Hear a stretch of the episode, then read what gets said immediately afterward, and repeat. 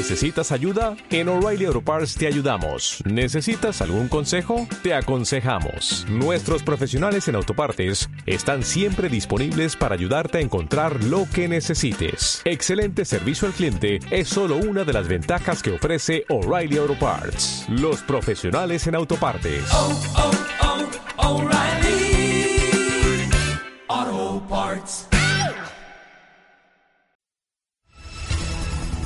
Ahora noticias. Radio 3. Lo que pasó en el mundo y en nuestro país. 93.7 al servicio de la verdad. Santa Rosa y La Pampa. Noticias. Hola, ¿qué tal? Así estamos comenzando este informativo aquí en Radio 3 FM Santa Rosa, informativo correspondiente a este 24 de diciembre de 2012, víspera de Navidad. Internacionales. Cuba propone un plan para mantener el control sobre Internet.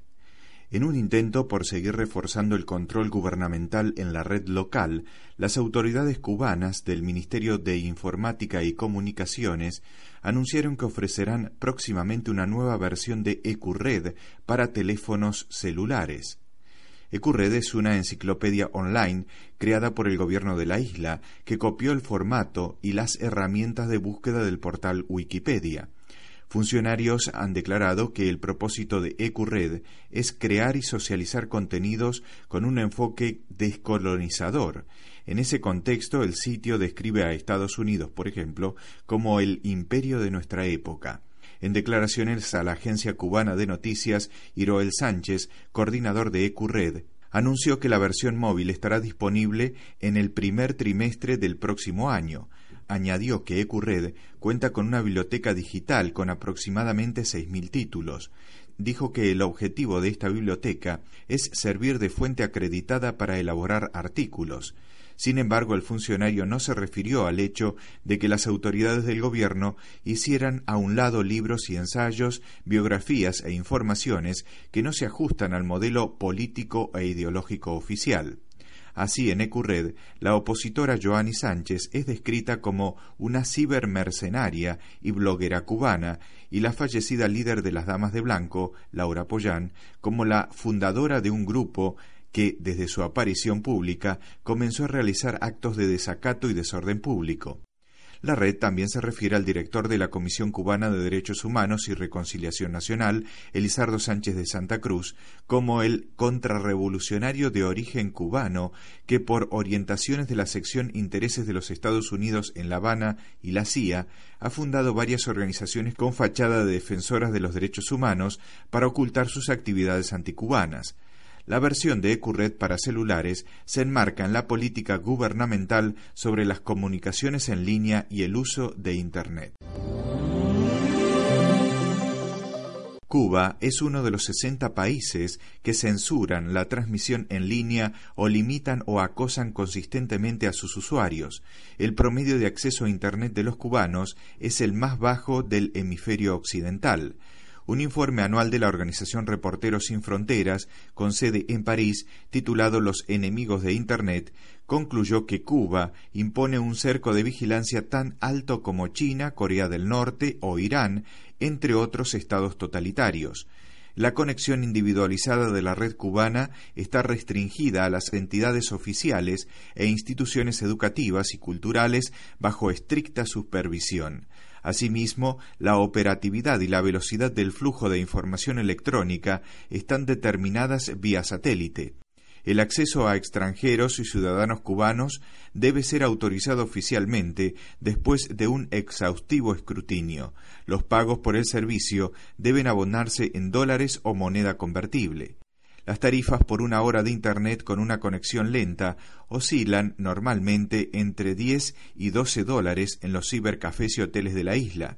En el mercado negro que opera al margen, con códigos de acceso, el costo puede fluctuar de 40 a 50 pesos. Las autoridades cubanas han priorizado el acceso y uso social de Internet en las universidades y centros de investigación, oficinas estatales y profesionales, así como médicos y periodistas del gobierno.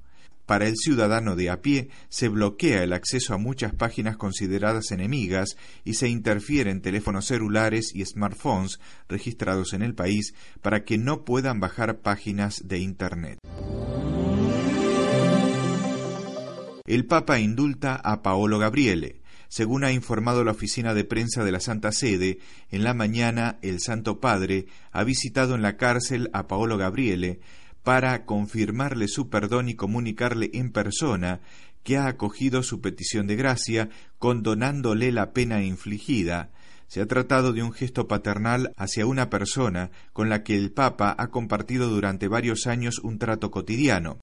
La nota asegura que sucesivamente el señor Gabriele ha sido excarcelado y ha regresado a su casa, si bien no podrá retomar su trabajo precedente ni continuar residiendo en el Vaticano.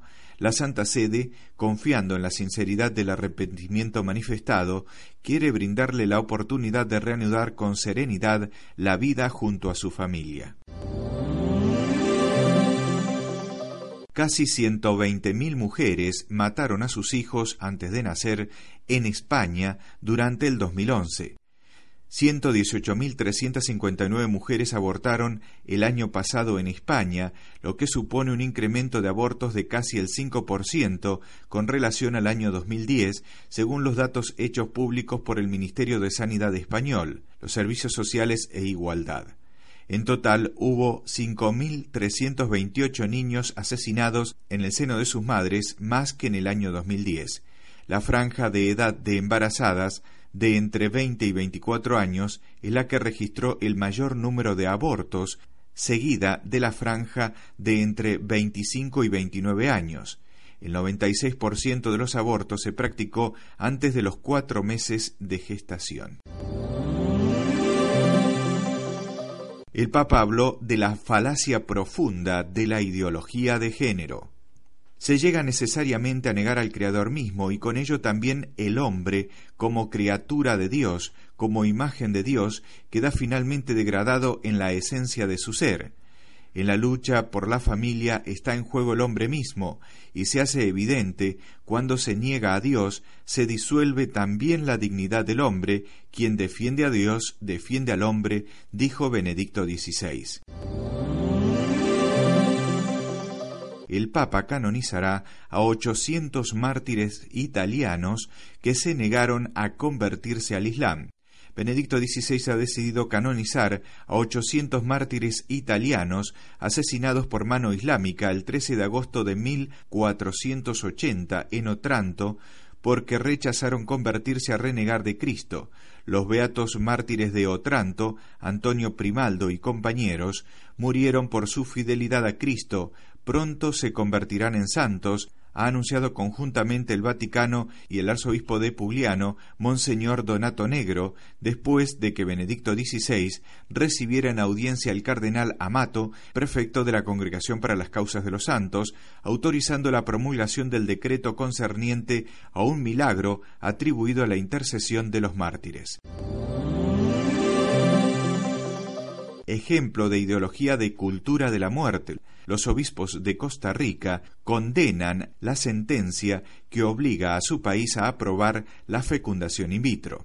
Los obispos de Costa Rica han publicado una nota en contra del fallo de la Corte Interamericana de Derechos Humanos que obliga a Costa Rica a cambiar la legislación para aprobar la fecundación in vitro, advierten que la fecundación in vitro es y será, hasta que no se garantice lo contrario, un procedimiento deshumanizante para el bebé. La sentencia es una acción sustentada en el criterio subjetivo de funcionarios internacionales cuyos criterios particulares han lesionado la soberanía jurídica y constitucional del país, afirman los obispos costarricenses. Mensajes que se autodestruyen en Facebook. La aplicación gratuita Poke permite que compartan textos y fotos con sus contactos, pero apenas por algunos segundos. Por el momento está disponible solo para iPhone. Poke, que busca compartir Snapchat, permite enviar textos, imágenes y videos autodestructivos. El usuario determina por cuánto tiempo se pueden ver, eligiendo entre 1, 3, 5 y 10 segundos. al recibir uno de esos mensajes y tocar la notificación, comienza la cuenta regresiva sin tener forma de pararla. El contenido enviado a través de POC no puede ser guardado, pero en el caso de que el receptor le saque un pantallazo al teléfono, el usuario recibe una notificación. Por ahora la aplicación solo funciona con dispositivos de Apple y requiere que las dos personas en una conversación tengan la aplicación, es decir, no funciona con la versión de escritorio de Facebook. Nacionales. Tragedia en Río Gallegos. Tres adolescentes perdieron la vida en un dantesco incendio. Ocurrió en la mañana del domingo en un precario hogar, un cortocircuito sería la causa del inicio de las llamas. Dos chicos de trece años y uno de doce, todos amigos, perdieron la vida por inhalación de monóxido de carbono. Otros dos lograron salvarse. Una verdadera tragedia enluta a las familias de Río Gallegos. Se determinó en las autopsias que la causa de los fallecimientos fue la inhalación de monóxido de carbono. Todo comenzó cerca de las ocho horas, cuando un grupo de jóvenes se encontraba dentro de una precaria vivienda construida con material ligero muy inflamable. Esta construcción estaba ubicada en la parte trasera de una casa del barrio 122 Viviendas, más exactamente en la calle Escalabrini Ortiz. Según fuentes policiales consultadas por la opinión austral, al parecer los chicos estuvieron durmiendo y no se percataron que una estufa eléctrica hizo un cortocircuito, lo que provocó el inicio de las llamas. Al ser el lugar de material ligero y altamente inflamable, el fuego ganó grandes dimensiones rápidamente. La madre de uno de los chicos logró rescatar a dos de los cinco adolescentes, pero nada se pudo hacer por los otros tres.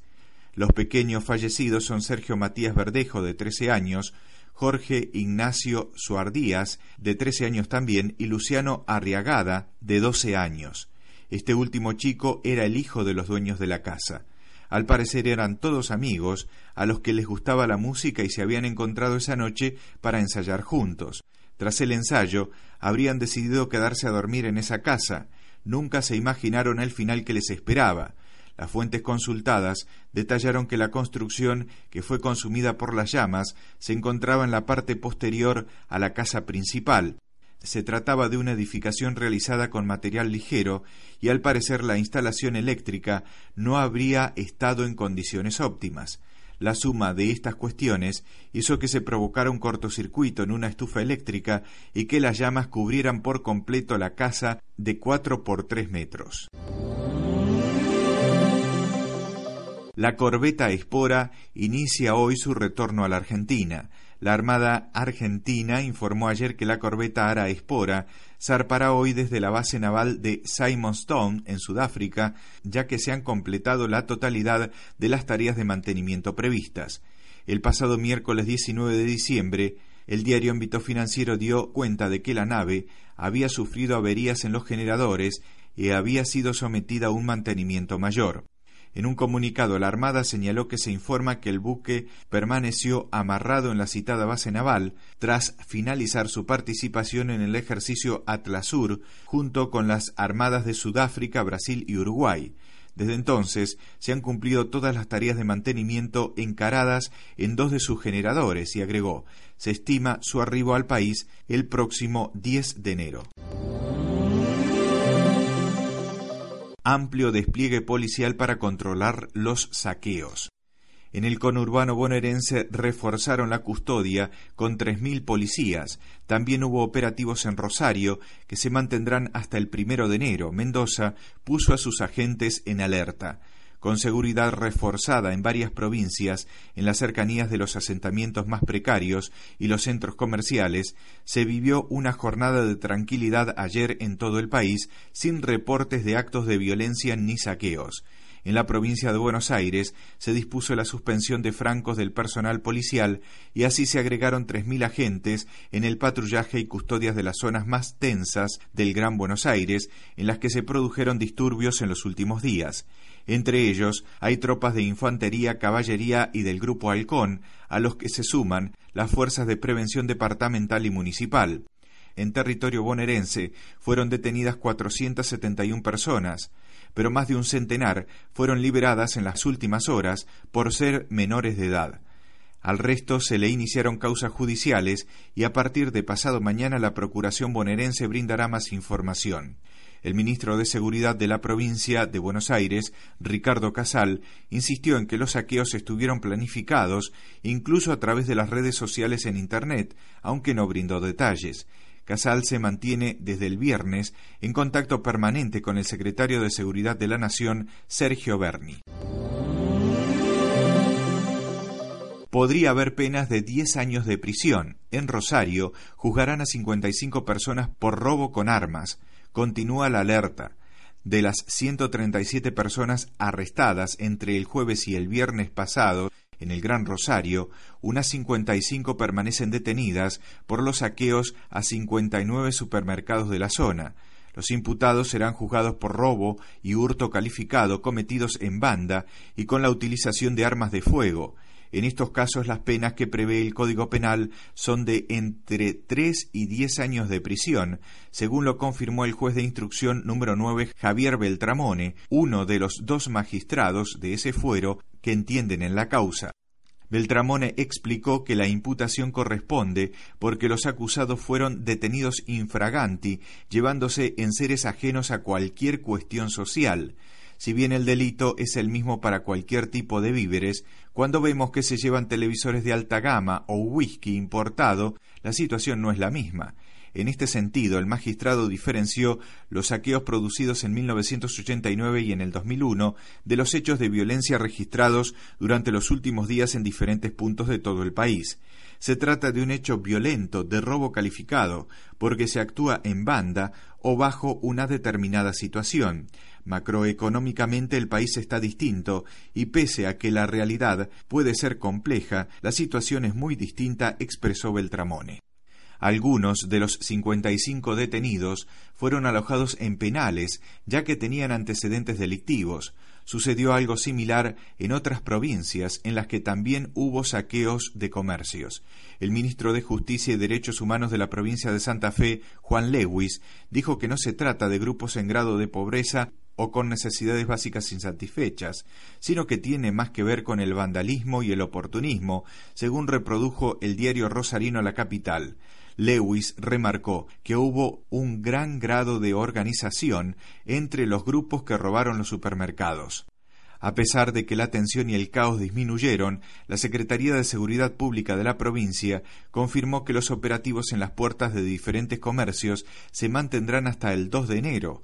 En los operativos participan gendarmes, efectivos de la Policía Federal y Provincial y en algunos casos guardias urbanas.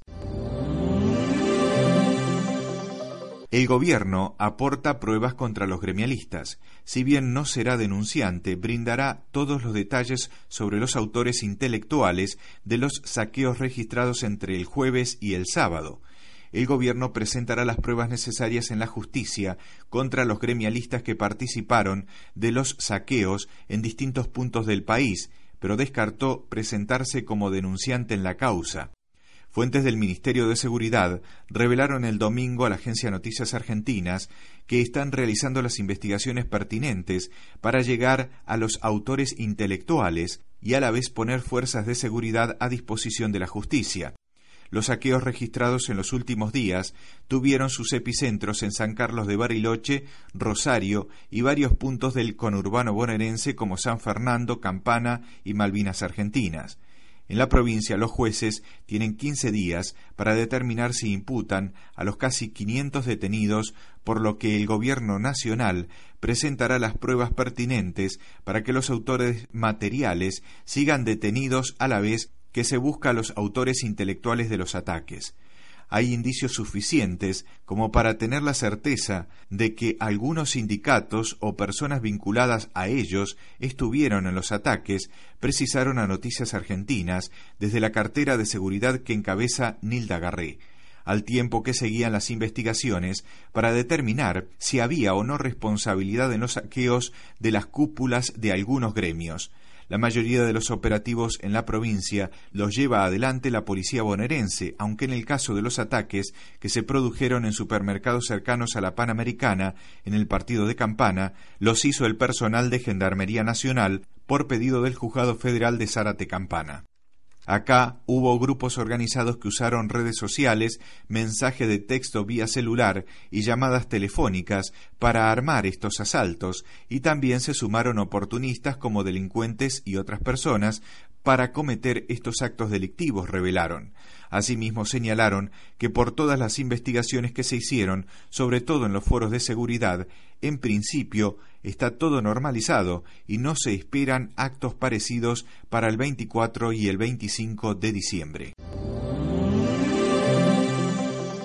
Volcán Copahue, en Neuquén, no se descarta una evacuación. El gobernador de esa provincia, Jorge Zapag, reveló que esa es una posibilidad latente y remarcó que la actividad sísmica es mayor, por lo que se pasó de una alerta amarilla a uno naranja.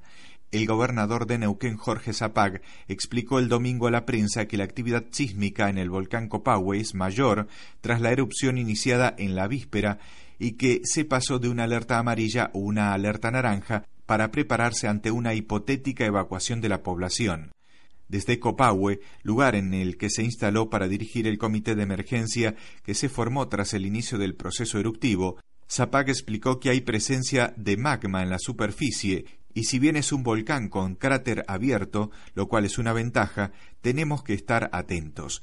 Hemos decidido pasar de alerta amarilla a alerta naranja sin evacuación, lo que representa poner en marcha todos los mecanismos de defensa civil y de prevención ante la eventual hipótesis de que se pasara una alerta roja, indicó el mandatario provincial.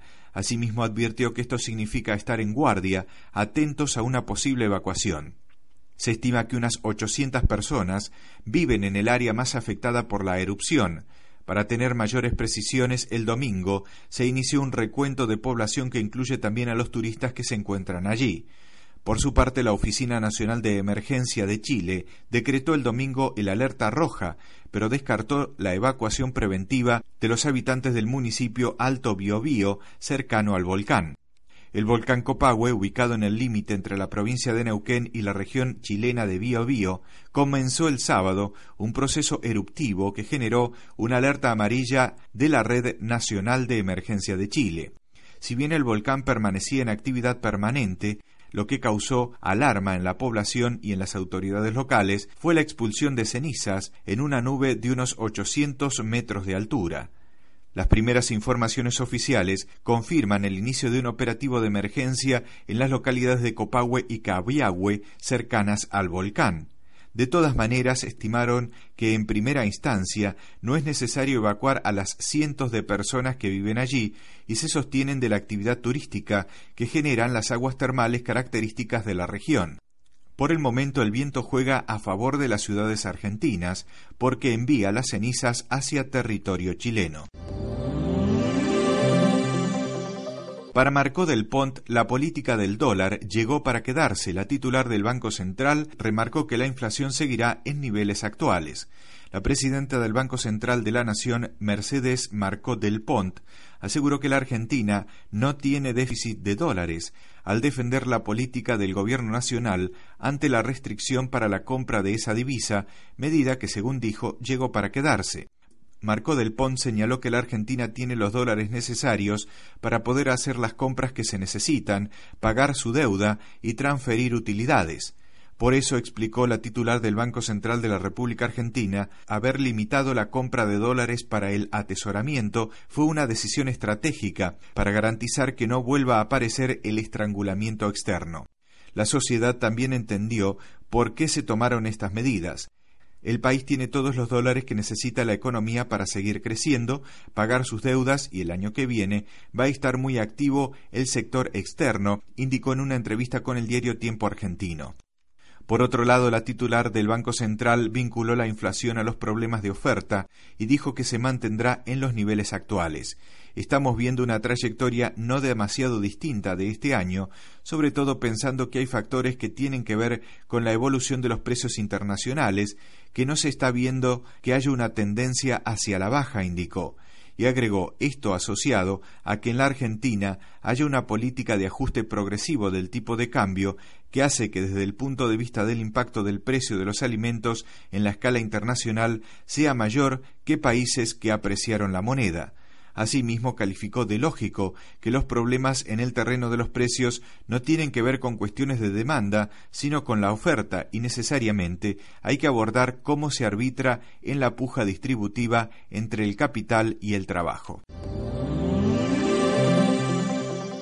El 31 de diciembre los bancos trabajarán hasta las 13 horas. Lo dispuso el Banco Central en el marco de la celebración de la llegada del Año Nuevo. El Banco Central dispuso otorgar asueto a sus empleados el 31 de diciembre a partir de las 13 e invitó a las entidades financieras y cambiarias a adoptar la misma decisión. Así lo dispuso el directorio de la Autoridad Monetaria en el marco de las fiestas de fin de año. El central indicó que, de tal manera, el 31 de diciembre, las autoridades financieras podrán desarrollar la totalidad de sus actividades de manera habitual hasta las 13 horas. Los bancos volverán a trabajar en su horario habitual a partir del miércoles 2 de enero. Una ONG casó más de 2.000 pedófilos en nuestro país durante el 2012. Se trata de la organización Alerta Vida, que detectó y aportó pruebas contra este tipo de bandas. Más de 2.000 pedófilos fueron denunciados durante 2012 a través de la organización no gubernamental Alerta Vida, que trabaja para detectar y aportar pruebas para desbaratar estas bandas que actúan en Internet, en especial a través de redes sociales con un equipo que ya tiene más de 250 voluntarios especializados en cazar pedófilos, descubrieron a estas personas que intercambiaron fotos pornográficas, traficaron videos o intentaron contactarse con niños. En muchísimos casos los acusados terminaron tras las rejas y hasta ayudaron en importantes operaciones policiales de características internacionales. Raquel Holway titular de la organización, comentó en diálogo con el Diario Popular que el equipo está conformado con gente de todas las clases sociales, profesiones, oficios y orígenes, entre los que existen policías, ex policías, docentes, abogados, periodistas, psicólogos, amas de casa, de todo. Este año llevamos detectados más de 2.000 pedófilos interactuando, traficando material deleznable o intentando seducir a niños a través de redes sociales. La realidad es que resulta muy impresionante lo que sucede en este tipo de delitos y las nuevas tecnologías. La sociedad entera debe estar atenta porque los chicos tienen acceso a la informática y esa es una gran herramienta educativa, pero también presenta riesgos enormes. La mujer afirmó que están haciendo historia porque la pedofilia explotó con el avance de las redes sociales ya que son masivas, y ahí estamos nosotros para detectar la actividad de estos personajes siniestros. Durante el 2012, el mundo entero se sorprendió con las derivaciones de la denominada Operación Carol, que comenzó en Europa y siguió por más de un centenar de países, incluida Argentina. Se trata de una investigación en la que intervinieron policías de muchos lugares y que tuvo a los cazadores de alerta vida como un componente clave. Sacaron 292 comercios por valor de 26 millones y medio de pesos, según la CAME. Desde la Confederación remarcaron que los ataques se produjeron en 40 ciudades y agregaron que de manera extraoficial los locales afectados serían más de 500. La entidad indicó que si bien es difícil estimar las pérdidas reales, ya que además de los saqueos y destrozos, miles de comercios cerraron sus puertas por precaución justo en los días de mayores ventas del año, lo cierto es que las pérdidas son cuantiosas. La Cámara señaló además que el costo real del vandalismo del jueves y viernes se multiplica cuando se computan impactos como las pérdidas de ventas ocasionadas por el cierre temporario de muchísimos negocios y los refuerzos en personal de seguridad que debieron hacer pequeños locales ubicados en zonas afectadas por temor a que se repitiesen los actos violentos.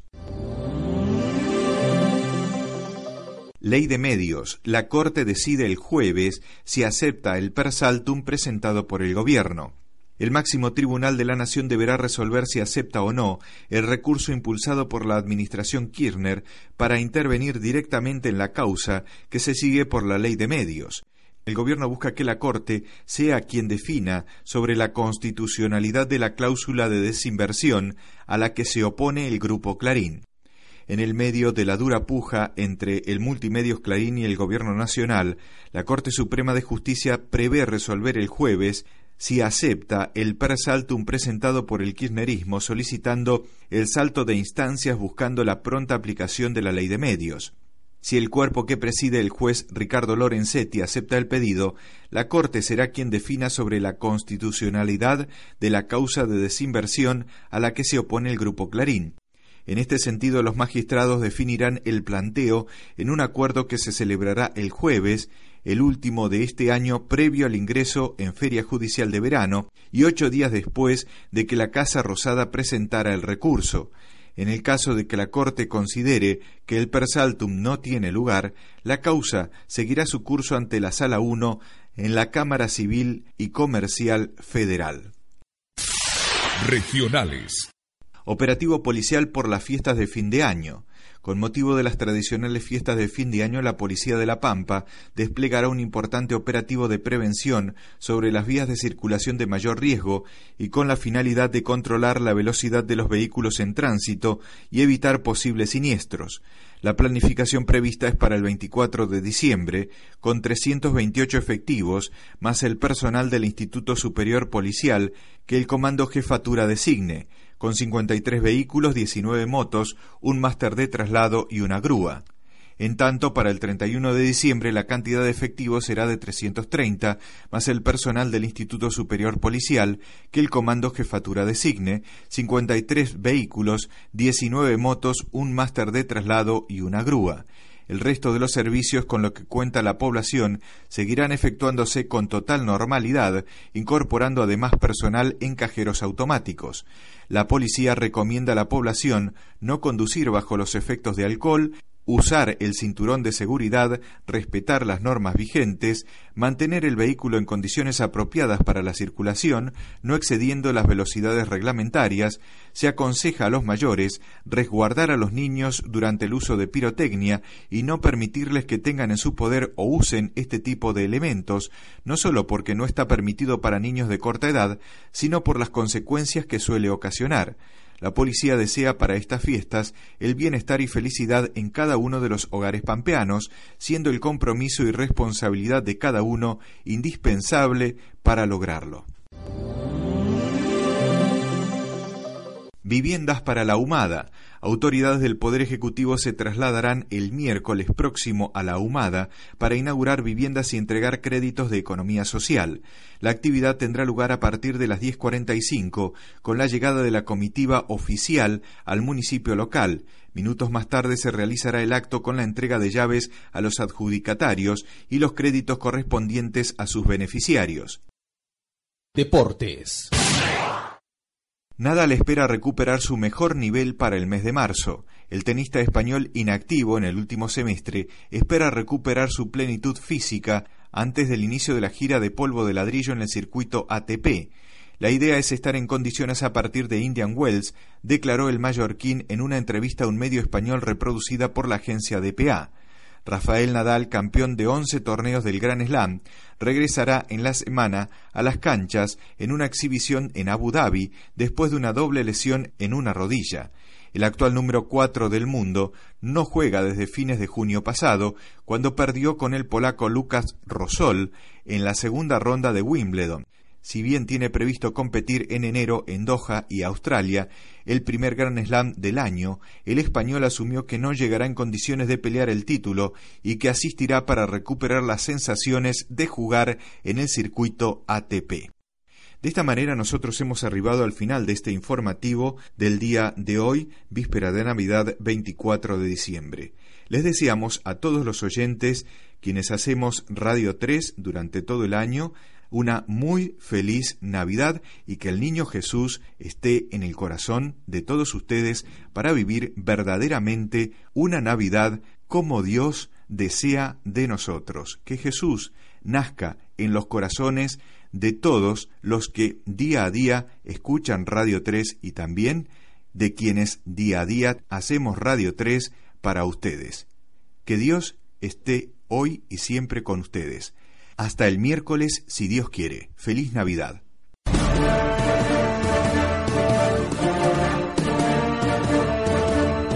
Esto fue Informativo Radio 3, siempre al servicio de la verdad. ¿No te encantaría tener 100 dólares extra en tu bolsillo? Haz que un experto bilingüe de TurboTax declare tus impuestos para el 31 de marzo y obtén 100 dólares de vuelta al instante. Porque no importa cuáles hayan sido tus logros del año pasado, TurboTax hace que cuenten. Obtén 100 dólares de vuelta y tus impuestos con 100% de precisión. Solo con Intuit TurboTax. Debes declarar para el 31 de marzo. Crédito solo aplicable al costo de la presentación federal con TurboTax Full Service. Oferta sujeta a cambios o cancelación en cualquier momento.